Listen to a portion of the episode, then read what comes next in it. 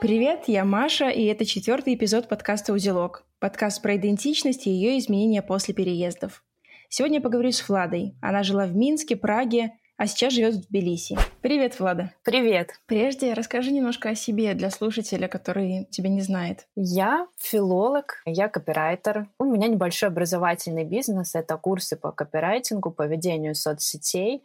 И моя основная работа — это еще тексты на заказ. Я пишу на русском, на английском. И, ну, если говорить о работе, то это так. А если говорить об идентичности, то я бы не хотела называть на первом месте свою работу.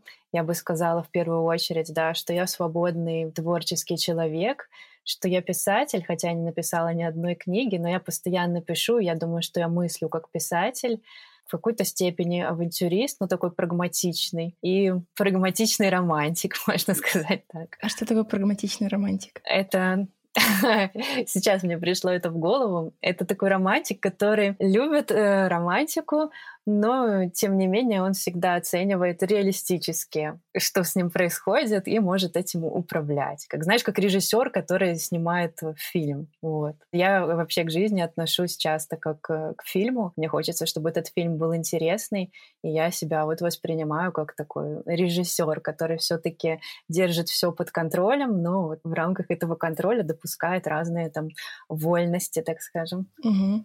Ты упомянула, что ты писатель, и ты правда пишешь пишешь много, и у меня возникает иногда такой страх, что когда я тебе пишу, правильно ли я вообще пишу, расставляю запятые и прочее. Ну, ты знаешь, у меня многие люди даже у меня в блог пишут, когда подписчики мне э, пишут сообщения, то они постоянно переживают, что я как редактор ну, буду вычитывать то, что они пишут, и буду осуждать их за ошибки. Но на самом деле у редакторов, в частности у меня, есть два режима рабочий и просто, когда ты переписываешься с друзьями и пишешь сама. И когда я пишу сама, то мне тоже лень ставить запятые. Я очень грамотно стараюсь писать только когда даю обратную связь своим студентам. А так я не обращаю внимания ни на ошибки, ни на пунктуацию, поэтому поэтому можно не переживать об этом. И еще интересный момент, что а, в общении я знаю, как ты строишь предложения, это обычно довольно неформально.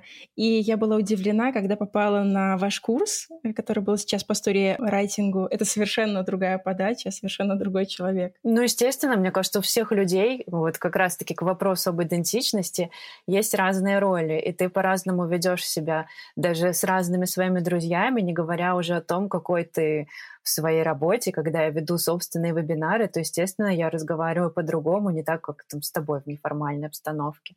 Но так как я веду сторис в блоге, то я вижу и понимаю, что мои подписчики, студенты, они меня знают с разных сторон, и с этой неформальной, и с того, какой я специалист, какой я преподаватель.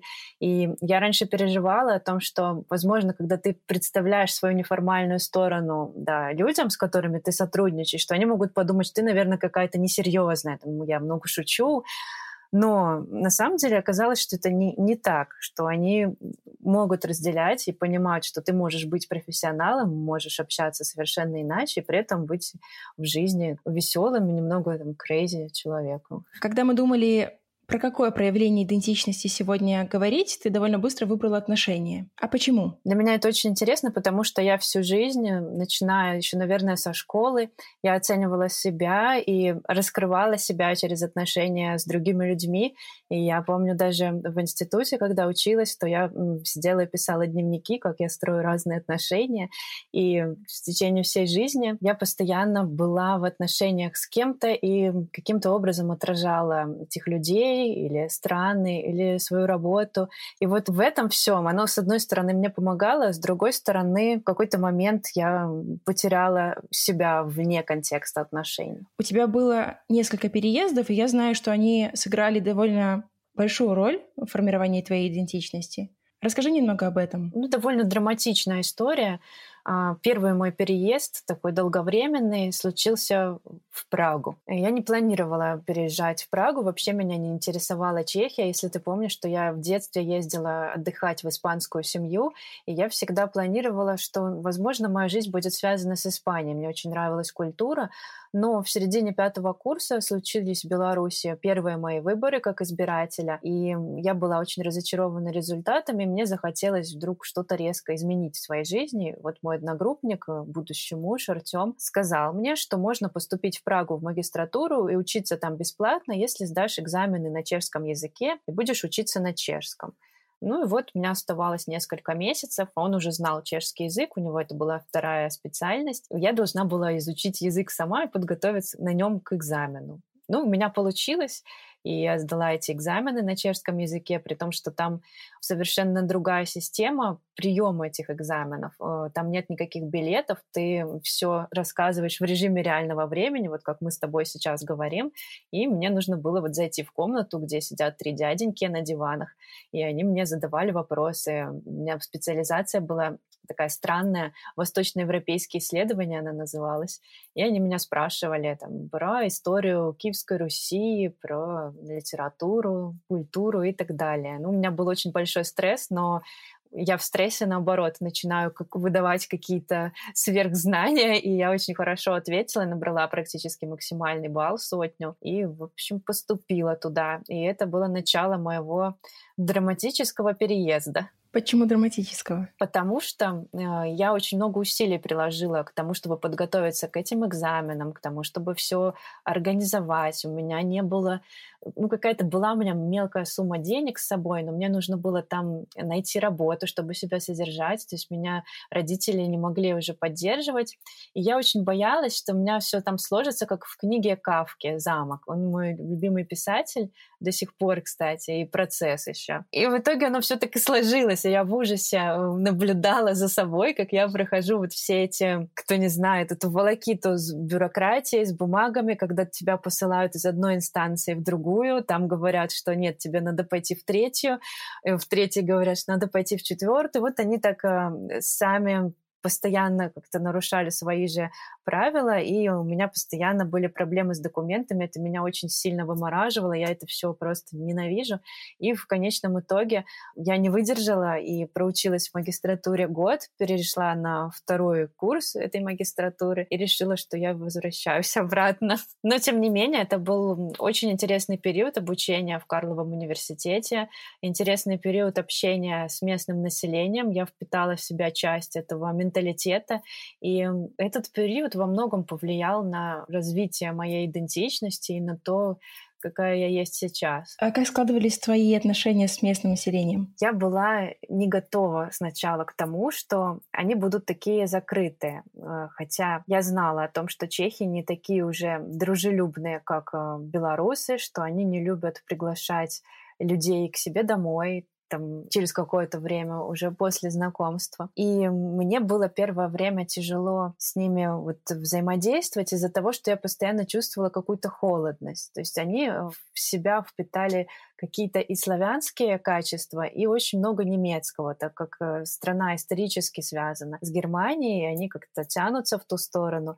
И вот в них э, есть что-то такое вот эм, очень строго, они соблюдают пунктуальность. Мне это было сначала тяжело, потому что я была э, в университете такая опоздуха. Я всегда забегала там на 15 минут позже на первую пару или вообще первую пару пропускала там мне пришлось столкнуться с тем, что тебя никто не будет ждать. Там, например, даже если в Минске ты опаздываешь на трамвай, и водитель видит, что ты бежишь, то он подождет. Там очень хладнокровно, никто тебя ждать не будет. И у меня бывали случаи, даже когда я уезжала в Минск на автобусе, я приходила за две минуты до отправления этого автобуса, его уже не было. Ну и оказывалось, не только я одна, там оплакивала ушедший автобус, но оказалось, что для них очень важно соблюдать вот расписание минуту в минуту, и вот в этом они очень четкие. Если ты опаздываешь на встречу, то это тоже вызывает большое презрение к тебе, и мне пришлось вот э, стать более пунктуальным человеком не только для каких-то официальных мероприятий, но и вообще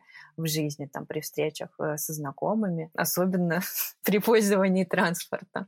Расскажи немножко о возвращении в Минск. Как поменялась твоя жизнь и ощущение себя? Мне очень нравилось жить в Праге. Мне очень нравился город и его атмосфера такая готическая, мрачноватая. Меня это вдохновляло. Красивые мосты, красивая река. Но я не чувствовала общности вот э, с местным населением, хотя я к ним проникла симпатией. Мне было очень тяжело принять это решение уехать, потому что когда я ехала туда, то я предполагала, что это будет э, надолго, скорее всего, на всю жизнь, что если я уже сделала такой выбор, то я должна уже там жить. Ну, это, наверное, какое-то, может быть, юношеское, да, какое-то максималистское убеждение, уже раз приняла решение, то я буду планировать. Поэтому мне было очень сложно от этого отказываться, но я поняла, что я себя не вижу там, я не понимаю, как мне там развиваться, куда мне идти работать, и что-то мне было очень сильно некомфортно там. И я жила там вместе с Артемом, на тот момент он был моим парнем, мы вместе поступали в магистратуру, вот одногруппник стал парнем, и у него тоже были постоянно какие-то проблемы с документами, и в какой-то момент он не выдержал сказал, что он тоже не может, не хочет ничего продлевать. Ну и я приняла решение, что ладно, я вернусь лучше с ним, а, обратно, и мы там уже будем заниматься копирайтингом, будем открывать какой-то бизнес. Вроде бы тогда в Минске все хорошо жили, и я решила, что надо вернуться. И почему это было драматично? Потому что я очень сильно переживала, и меня еще родители подливали масло в огонь. Они меня не поддержали совершенно, и мне писали какие-то унизительные письма, что как я так э, могу поступить, что это какой-то как неудачница, что люди приезжают там с какой-то без копейки в кармане, добиваются там высот, а я такая сякая. И у меня вот это все наложилось, и у меня был очень большой стресс, потому что, с одной стороны, я хотела послушать свои чувства, а у меня они были какие-то двоякие, и я не понимала, как сделать правильно. Но в итоге решила все-таки вернуться в Минск, о чем потом пожалела. Расскажи об этом. Почему пожалела? А, не знаю, это был у меня такой самый какой-то темноватый период моей жизни, когда я вернулась, я поняла, что я уже как-то изменилась, и что я уже теперь не понимаю, что мне здесь делать. Я начала как-то незаметно уходить в какую-то депрессию, терять себя, и ну, это было очень сложно. Я помню, что я даже не хотела особо выходить из дома. Я начала очень сильно уходить в работу. Мне казалось, что вот э, эти мысли странные про то, где у меня вообще место в жизни, что я могу их побороть, когда я работаю, что я вот так вот самовыражаюсь, я развиваюсь. Я очень много писала текстов. Тогда я начала сотрудничать с редакцией чешского информационного портала. Они как раз вот меня нашли через блог, который мы на то время ввели на сайте про Чехию, и пригласили работать.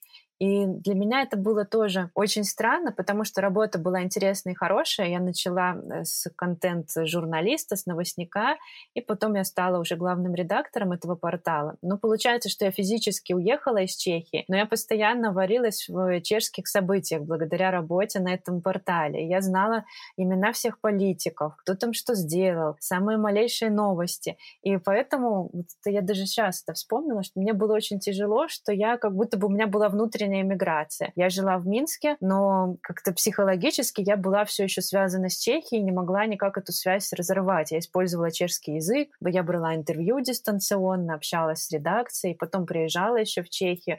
И я не могла решить, что я хочу. То есть оставаться в Беларуси или вернуться в Чехию, или найти что-то еще. Ну и вот в тот период я как раз э, вышла замуж, я решила забеременеть, родить ребенка, как тоже какое-то развитие. Мне казалось, что вот надо сделать это к какому-то времени, потому что я всегда хотела попробовать эту роль, и казалось, что это логично. Вот. И с этим вместе со всем у меня началась какая-то вообще... Сейчас я понимаю, что это была депрессия. И вот как раз тот период период, когда я начала себя терять, и это привело к таким временно плачевным последствиям в виде мигрени постоянной. Тогда я думала, что это просто такое заболевание генетическое, которое нельзя э, вылечить до какого-то возраста. Но сейчас я понимаю, наблюдаю с другими людьми, что это психосоматическое заболевание, когда ты недоволен собой, своей жизнью, то возникает вот э, эта болезнь, как предупреждение. В Минске у тебя оставались друзья. Поддерживали ли они как-то тебя? Либо вот та внутренняя миграция, о которой ты говоришь, она была настолько сильна, что была семья, Чехия, и, в общем, все. Да, на тот момент у меня были в Минске друзья, но было тяжело, потому что уже тогда практически все мои друзья уезжали. И у меня было очень сложное чувство, что я вернулась, и я вижу, что мои друзья покидают страну. И я из-за этого чувствовала себя еще больше одинокой, и несчастной какой-то. И я начинала искать причины, почему, почему я себя чувствую несчастной, почему все так странно сложилось, как-то я не удовлетворена ни своей работой, ни жизнью. И в какой-то момент я стала думать, что, наверное, это вот мой неудачный брак, возможно, виноват мой муж. И у нас начали как-то охлаждаться отношения в этот период. Но я встречалась, конечно, с друзьями, и были у меня разные проекты, и собственный портал мы делали по моде и стилю. Но в этот период у меня не получалось вот от жизни брать все, что я бы хотела, потому что я всегда тогда стремилась делать так, чтобы быть хорошей для других людей. И мне казалось, что в этом какая-то моя роль, и мне хотелось быть хорошей для родителей, быть хорошей для мужа, быть хорошей для ребенка. И я как-то даже перестала чувствовать, что я хочу. То есть, возможно, я хотела тогда жить в Чехии, как мне казалось. Но ради там своей семьи я решила, что нет, мне это не нужно. И когда вот э, ты начинаешь отказываться от своих желаний, перестаешь думать о них, даже начинаешь бояться этого, что, возможно, я хочу чего-то другого, что, возможно, я совершила ошибку. И вместо того, чтобы думать, ты начинаешь это перекрывать чем-то другим, работой, другими какими-то занятиями, то ты теряешь контакт с собой. И у меня вот в какой-то момент так и получилось, что я настолько боялась проанализировать причину, почему я, собственно говоря, недовольна, чувствую себя несчастливой, что я начала просто уходить в трудоголизм, работать часами, там, по 12 часов, так, чтобы я просто физически не могла думать об этом ни о чем. Это я сейчас уже понимаю. И у меня стали постепенно рушиться отношения. Какое-то охлаждение было в семье. И вот в этот момент в жизни появилась Грузия, и идея поехать туда пожить на лето. Расскажи, когда вы впервые решили поехать в Грузию и почему именно туда? Мне всегда как-то нравилась Грузия по атмосфере, хотя я особо ничего не знала про эту страну, и на тот момент она вообще не была ни в каком тренде, но уже начала появляться эта рекламная кампания. Я помню, что вышел фильм «Любовь с акцентом», и я посмотрела его зимой. Мне пришла такая мысль, что мы могли бы туда поехать. И как раз в тот период жизни я начала проходить какие-то психологические тренинги. Я помню, что я написала вот этот список, знаешь, пресловутый, 100 желаний. И у меня одно из моих желаний было, что я бы хотела пожить хотя бы месяц у моря.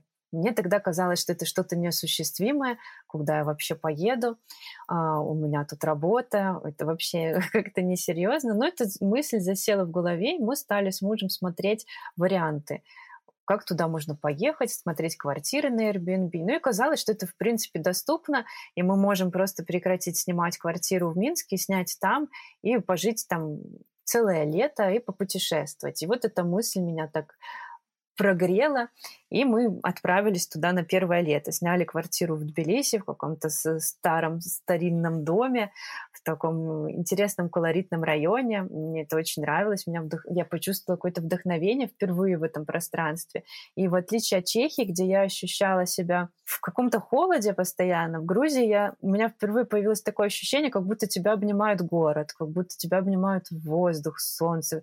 Такое, знаешь, как будто ты приехала к бабушке на дачу, и вот все такое какое-то свое, и ты чувствуешь уют, и чувствуешь себя в своей тарелке. Ну, интересно, что у моего мужа такого чувства не было. Его сначала раздражала там какая-то старина, это развалины там были в нашем районе, где-то э, что-то было грязноватое, но он потом тоже проникся. И вот мы целое лето там прожили, месяц жили в Тбилиси, потом на побережье, потом в Кутаиси, потом путешествовали по горам, и в это время мы еще работали. У нас уже тогда был бизнес э, свой образовательный, мы вели курсы, мы писали тексты оба. И нам нравилась такая жизнь. Но э, лето закончилось, и мы решили, что да, пора возвращаться, хорошо провели лето. Возможно, на следующее лето мы поедем куда-нибудь в другую страну. Тут было все хорошо, но надо что-то новое попробовать. Но на следующее лето мы почему-то опять приехали в Грузию. Хотя рассматривали вообще другие страны, но вот как-то, знаешь, бывает такое, что место тебя не отпускает. Мы вернулись снова. И мы решили, что на этот раз мы будем исправлять ошибки. Мы уже не будем жить месяц в Тбилиси, потому что было очень жарко. Мы поедем сразу на море, потом в горы, а в Тбилиси мы заедем на пару недель. И вот когда было второе лето, мы были в горах, смотрели закат, у меня пришла мысль такая, почему я должна отсюда уезжать, если мне так здесь хорошо? Ну да, там у меня ребенок на тот момент ходил в сад, да, у меня осталась в Беларуси машина, какие-то там дела, этот индивидуальный предприниматель, всякая ерунда. Но я внутренне почувствовала, когда я представила, я остаюсь здесь, как я себя чувствую, либо я уезжаю отсюда, как я себя чувствую. И я проанализировала, что гораздо больше я чувствую внутреннего отклика, если остаюсь. Но как-то было страшно тогда сразу так вот остаться, и мы решили, все, принимаем решение, что мы переедем, но сейчас мы вернемся, все-таки у нас есть билеты, и пусть ребенок доходит в сад, мы продадим машину, мы там все дела поделаем, все, что мы запланировали по бизнесу, потом вернемся. Но вернуться так просто не получилось, потому что это был 2020 год, и начался коронавирус. Границы закрылись, нам приходилось менять билеты, никак у нас не получалось случилось так, что после очередных выборов, кстати, смотри, как выборы влияют на мою жизнь. Прошли следующие выборы, в которых я поучаствовала. Я, я снова, о боже мой, разочаровалась результатами. Какая неожиданность. И так как в день выборов нам отключили интернет, а у нас начинался новый курс, нам нужно было куда-то поехать. А единственным вариантом наземного переезда была тогда Украина. Мы поехали в Киев дней на 10, потом из Киева мы поехали в Одессу и остались там на три месяца. Очень понравилось, кстати, жить в Одессе, я очень полюбила этот город, и тоже он на меня как-то оказал влияние на на формирование моей личности. Я впитала вот это чувство юмора местных. А, но э, все-таки оставалась эта мысль поехать в Грузию, и мы узнали, что можно подать заявку по программе для фрилансеров и бизнеса и переехать э, туда. Хотя границы на тот момент были закрыты, был вообще пик коронавируса, все было закрыто, не работали ни магазины, ни транспорт, вообще ничего. Но желание было, мы получили это разрешение быстро и купили билеты на грузовой паром. И вот вместе со своей машиной мы отправились без вещей абсолютно, потому что не планировали долгий отъезд. Отправились э, в Грузию, плыли три дня на очень интересном пароме. Эти паромы вообще предназначены для перевозки грузов. Они перевозят вагоны, поезда, свиней, коров. Ну вот приехали, началась, э, начался новый период жизни. Было ли такое же ощущение, как и раньше? Просто там родная Грузия, все понятно. Когда мы э, приехали на пароме уже в Грузию, я увидела, помню, был вечер, мы приезжали в город Поти, я увидела уже огни прибрежные, да, я почувствовала что я уже начинаю как-то успокаиваться, чувствовать себя дома. И у меня вот реально чувство дома было здесь. И когда мы уже пришвартовались, и зашли пограничники проверять наши документы, то я заметила, насколько они были теплыми тогда. Они сразу стали гладить моего ребенка Игоря по голове. И ну, у меня уже, я тогда была в очень сильном стрессе после этих белорусских событий. Я боялась полиции просто бессознательно. Даже просто любого человека в форме, он меня вызывал беспокойство. Я чувствовала, что меня внутри как будто сжимает, и я хочу удалиться. Или чувствую какую-то опасность. Там, когда увидела этих полицейских, когда они начали с нами разговаривать, и как-то помогать. Нам нужно было там договориться с водителем, чтобы он нас проводил до карантинного отеля.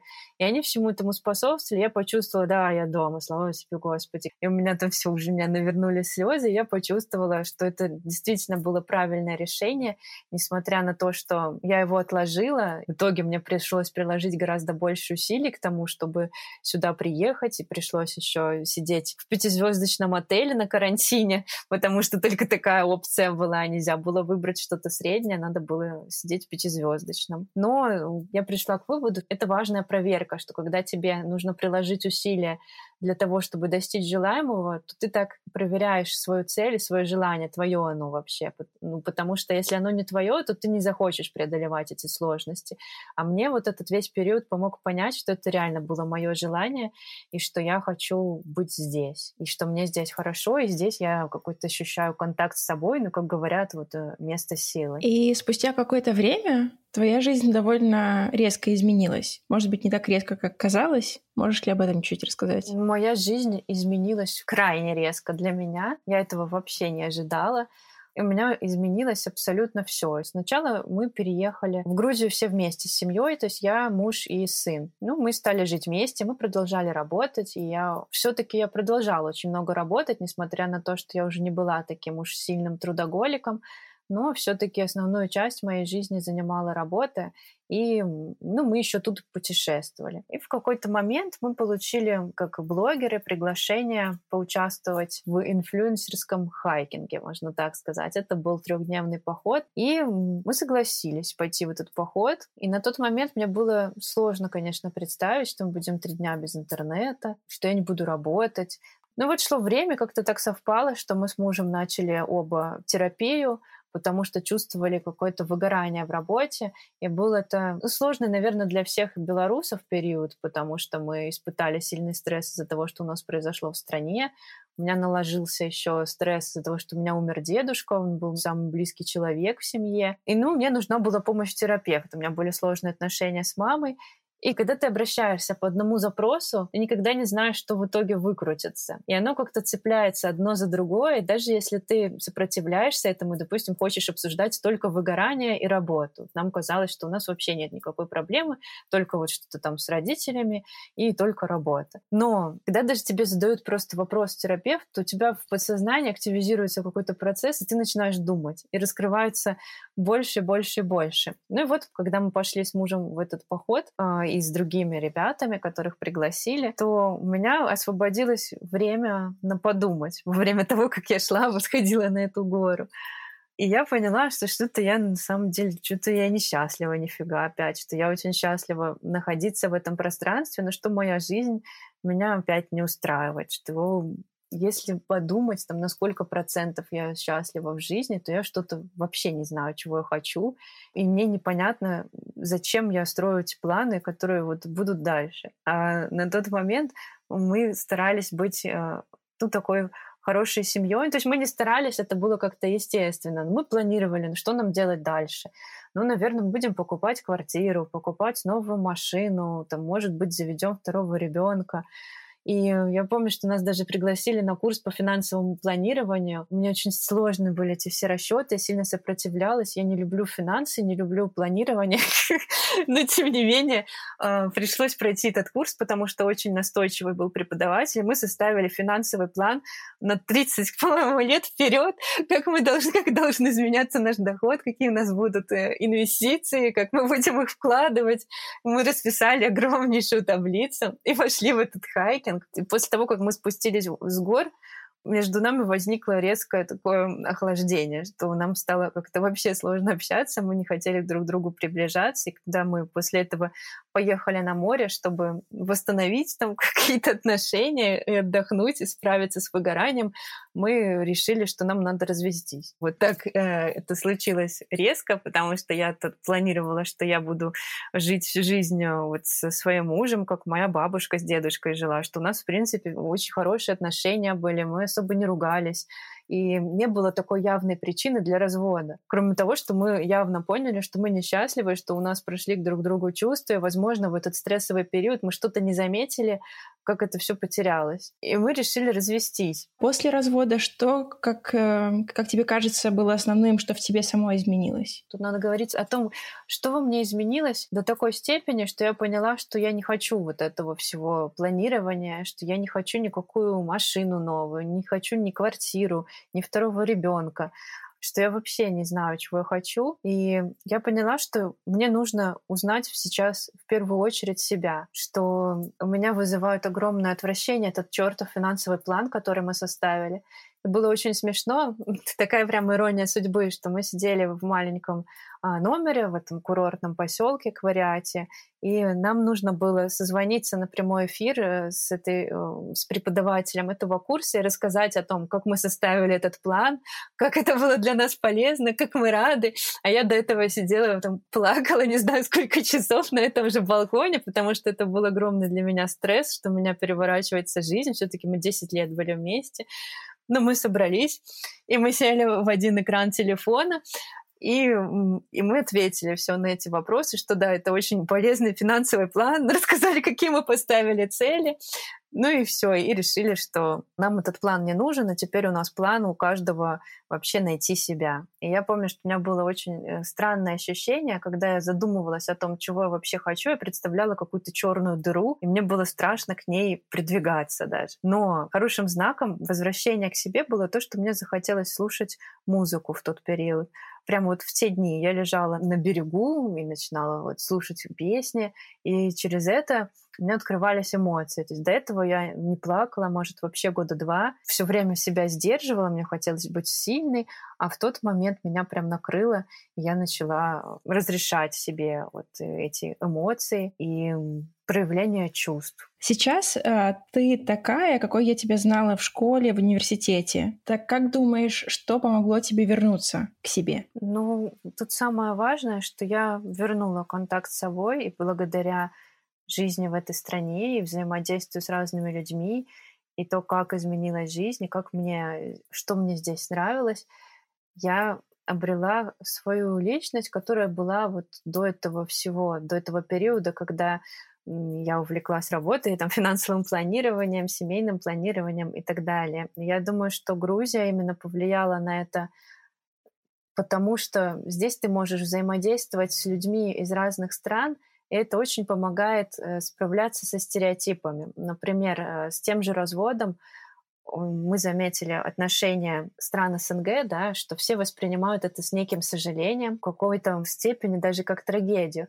Но тут у меня появилось много друзей из разных стран Европы, Америки и так далее. И я увидела, что у них абсолютно другое к этому отношение, спокойное, нормальное что это просто жизнь, что все разводятся, все расстаются, что это точно так же они рассматривают, как ты начинаешь встречаться, заводишь отношения, они заканчиваются. И потом начинаешь другие, что, понятно, люди меняются, никакого вообще сожаления не было. Ну, это первое. Во-вторых, я нашла опять свой контакт со своей творческой частью больше. Для меня важным знаком таким была моя первая покупка для себя, когда я съезжала здесь, э, снимала новую квартиру уже то я заказала себе виниловый проигрыватель, и это, ну, в моем понимании, тогда это была бесполезная покупка, потому что я несколько лет э, подряд покупала только ну, вещи, которые нужны, так скажем, вещи первой необходимости. Что это виниловый проигрыватель? Это вообще зачем на это тратить деньги? Но мне очень сильно хотелось. Это возникло мое такое первое желание, когда я почувствовала, да, я реально этого хочу. я купила этот проигрыватель,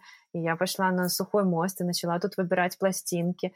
И вот это стало прям таким очень важным этапом в моей жизни, через который я начала опять обретать себя, обретать э, все свои остальные части, которые я растеряла. Ну и почему именно Грузия так влияла на то, что я стала кем я есть сейчас, да, когда сейчас я могу сказать, что я довольна своей жизнью, несмотря на то, что много сложностей, но я довольна на сто процентов, потому что я нашла здесь и друзей, мне нравится, чем я занимаюсь, я занимаю, я вступала в разные клубы, беговые, там, спортивные, и мне все это очень нравится.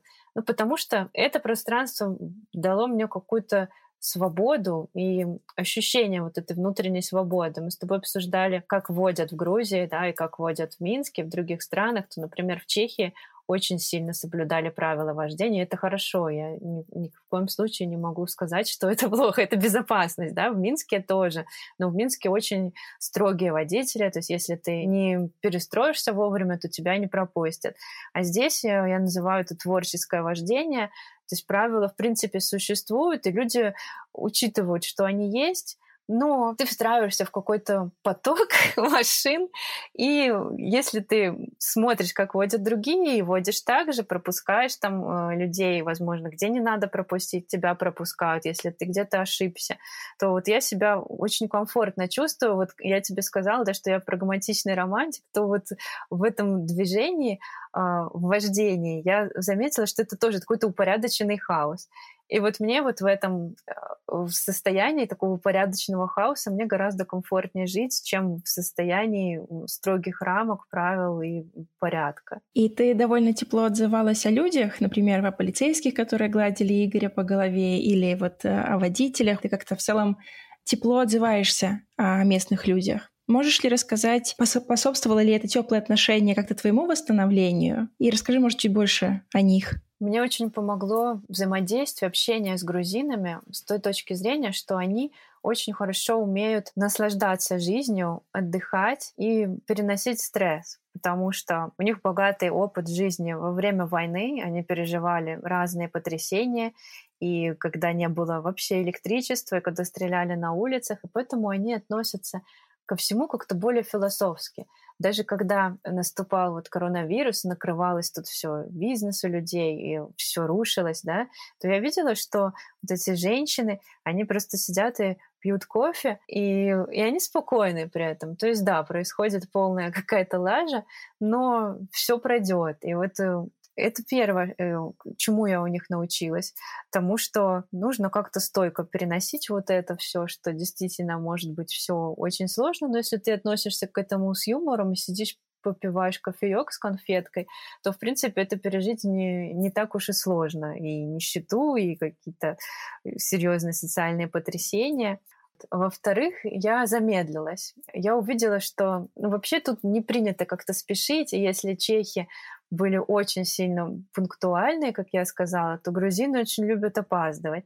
И они могут э, навстречу и на час опоздать. Это есть даже такое прикольное выражение «Georgian maybe time», когда ты договариваешься, что когда ты куда-то поедешь, а, или даже там, автобус должен пойти по расписанию, но это, он пойдет когда-нибудь, ну, возможно, на час позже.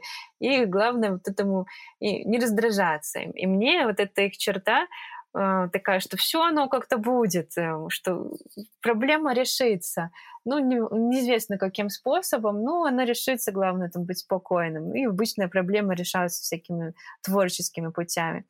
И мне это помогло, во-первых, тоже увидеть какую-то радость жизни просто в отдыхе, когда ты просто наблюдаешь. И ты не так уж никуда спешишь, потому что я увидела ценность благодаря им именно вот в каких-то простых вещах, знаешь, просто ты идешь по улице, смотришь там зелень, красиво, горы, и хочется наслаждаться теплом, красотой, и понимаешь, что, не, что запоминаются именно такие вещи, когда ты получаешь впечатление, а не когда у тебя вот эти будни рабочие сливаются все в один. Ну, естественно, их тепло, их отношение друг к другу, какая-то открытость, э, шумность, оно тоже меня утеплило, я расслабилась, и, и ну, я до сих пор чувствую себя комфортно, хотя после начала войны, конечно же, я стала испытывать чувство вины, и ну, какой-то период был, когда обстановка накалилась, но в целом все равно у них осталось это и гостеприимство, и человечность, когда тебе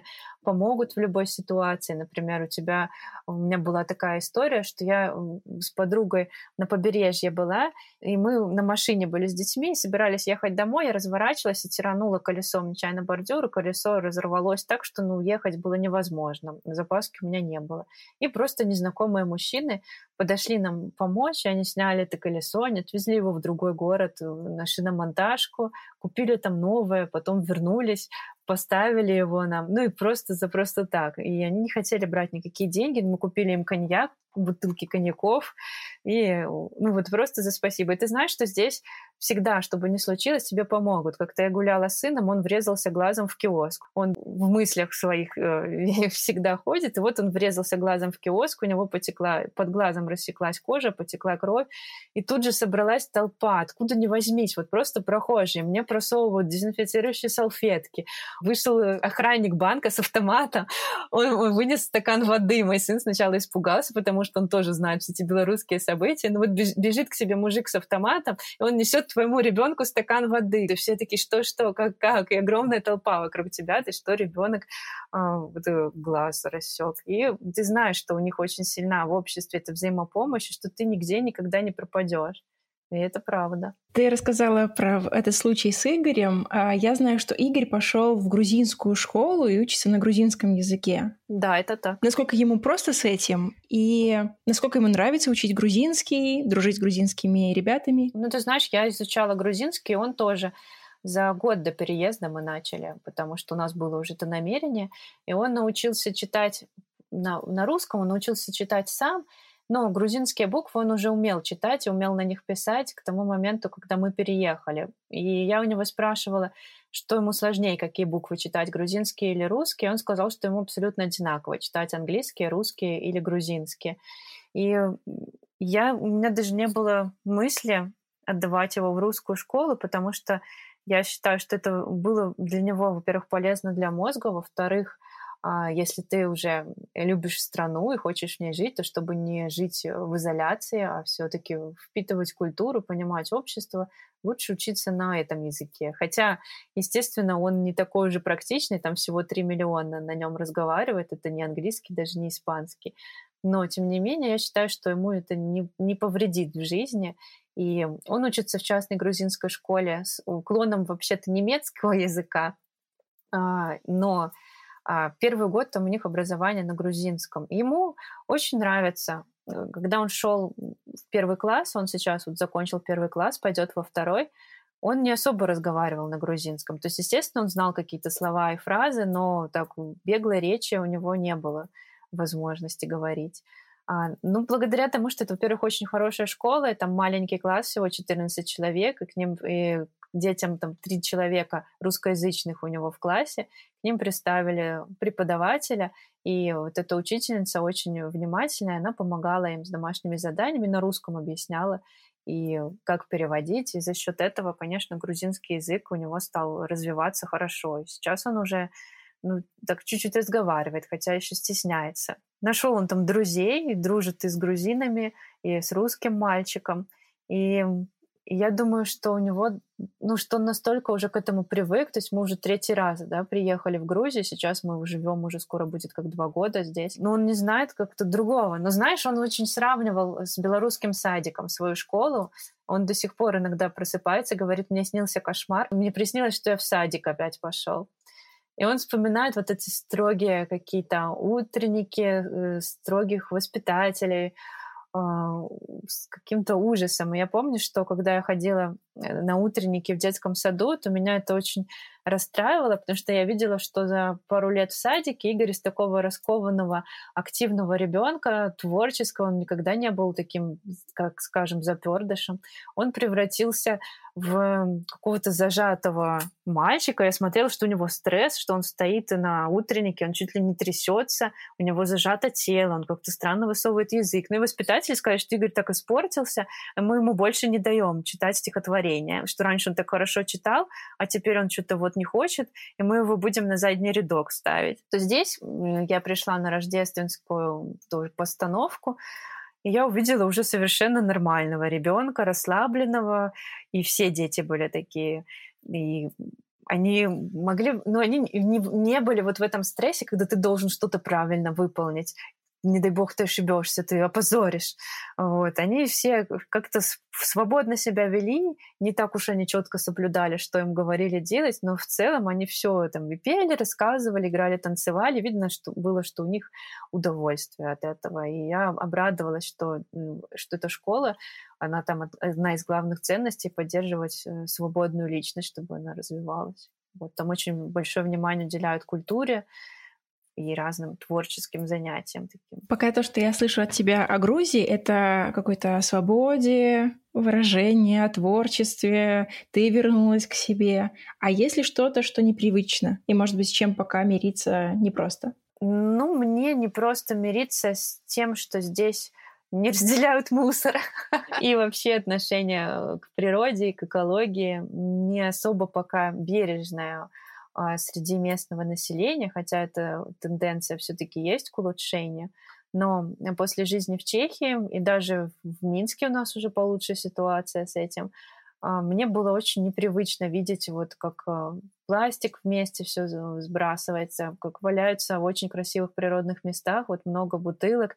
И я знаю, что ну, многие ребята, активисты собирают все это, и я тоже собирала. И вот, ну, это не то, чтобы мне сложно с этим мириться, но мне это приносит какую-то боль, когда я вижу, как настолько красивые места вот засоряются. И хотелось бы, чтобы развивалось более бережное отношение к природе, но я думаю, что они к этому идут.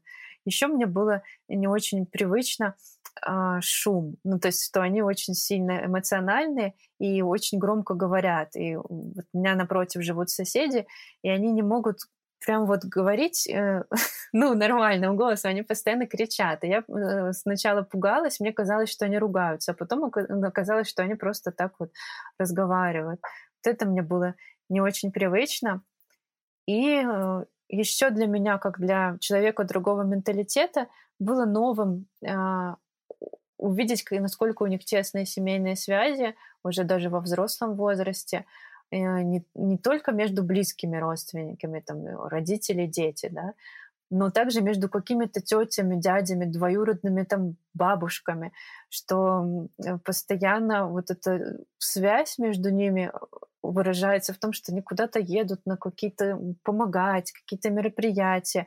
Там все время там мои друзья говорили, что вот я там на, еду на похороны дедушки там двоюродного моего друга, и там они то одни, то вторые эти похороны, и мне это было как новое, потому что я не привыкла к такой тесной связи, там, чтобы мамы так часто звонили.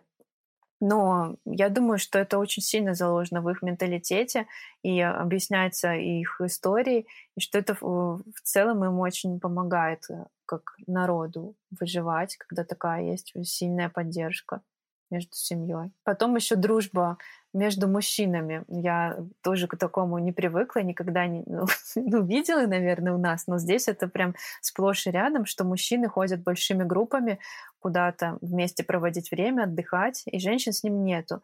И даже, э, ну, не в Тбилиси, а в каких-то, может быть, э, регионах там других Грузий, а женщины и мужчины могут сидеть раздельно за столами. То есть женщины отдельно, мужчины отдельно.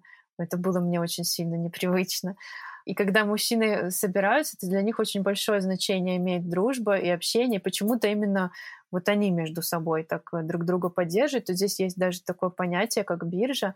Это когда мужчины стоят на улице, там во дворах они любят стоять или возле домов и что-то э, обсуждают, казалось бы, ну, с очень серьезным видом. Ну, это может быть не очень серьезная тема, но выглядит очень важно, когда они разных возрастов еще могут там сидеть, стоять и вот э, разговаривать любят. Они очень любят разговаривать по телефону и прямо разговаривают постоянно, не переписками, а звонками. Это, это мне забавно. Еще, чтобы я отметила, это культ детей. Очень сильно обожают детей. Прям если ребенок плачет. Я помню, что как-то Игорь плакал, я жила в гестхаусе, ну и он капризничал, на самом деле. Там не было никакой серьезной причины для плача. Он использовал плач, чтобы поманипулировать, чтобы я сделала, что он хочет. Ну, зашел хозяин, увидел, что Игорь плачет, и такой, он плачет.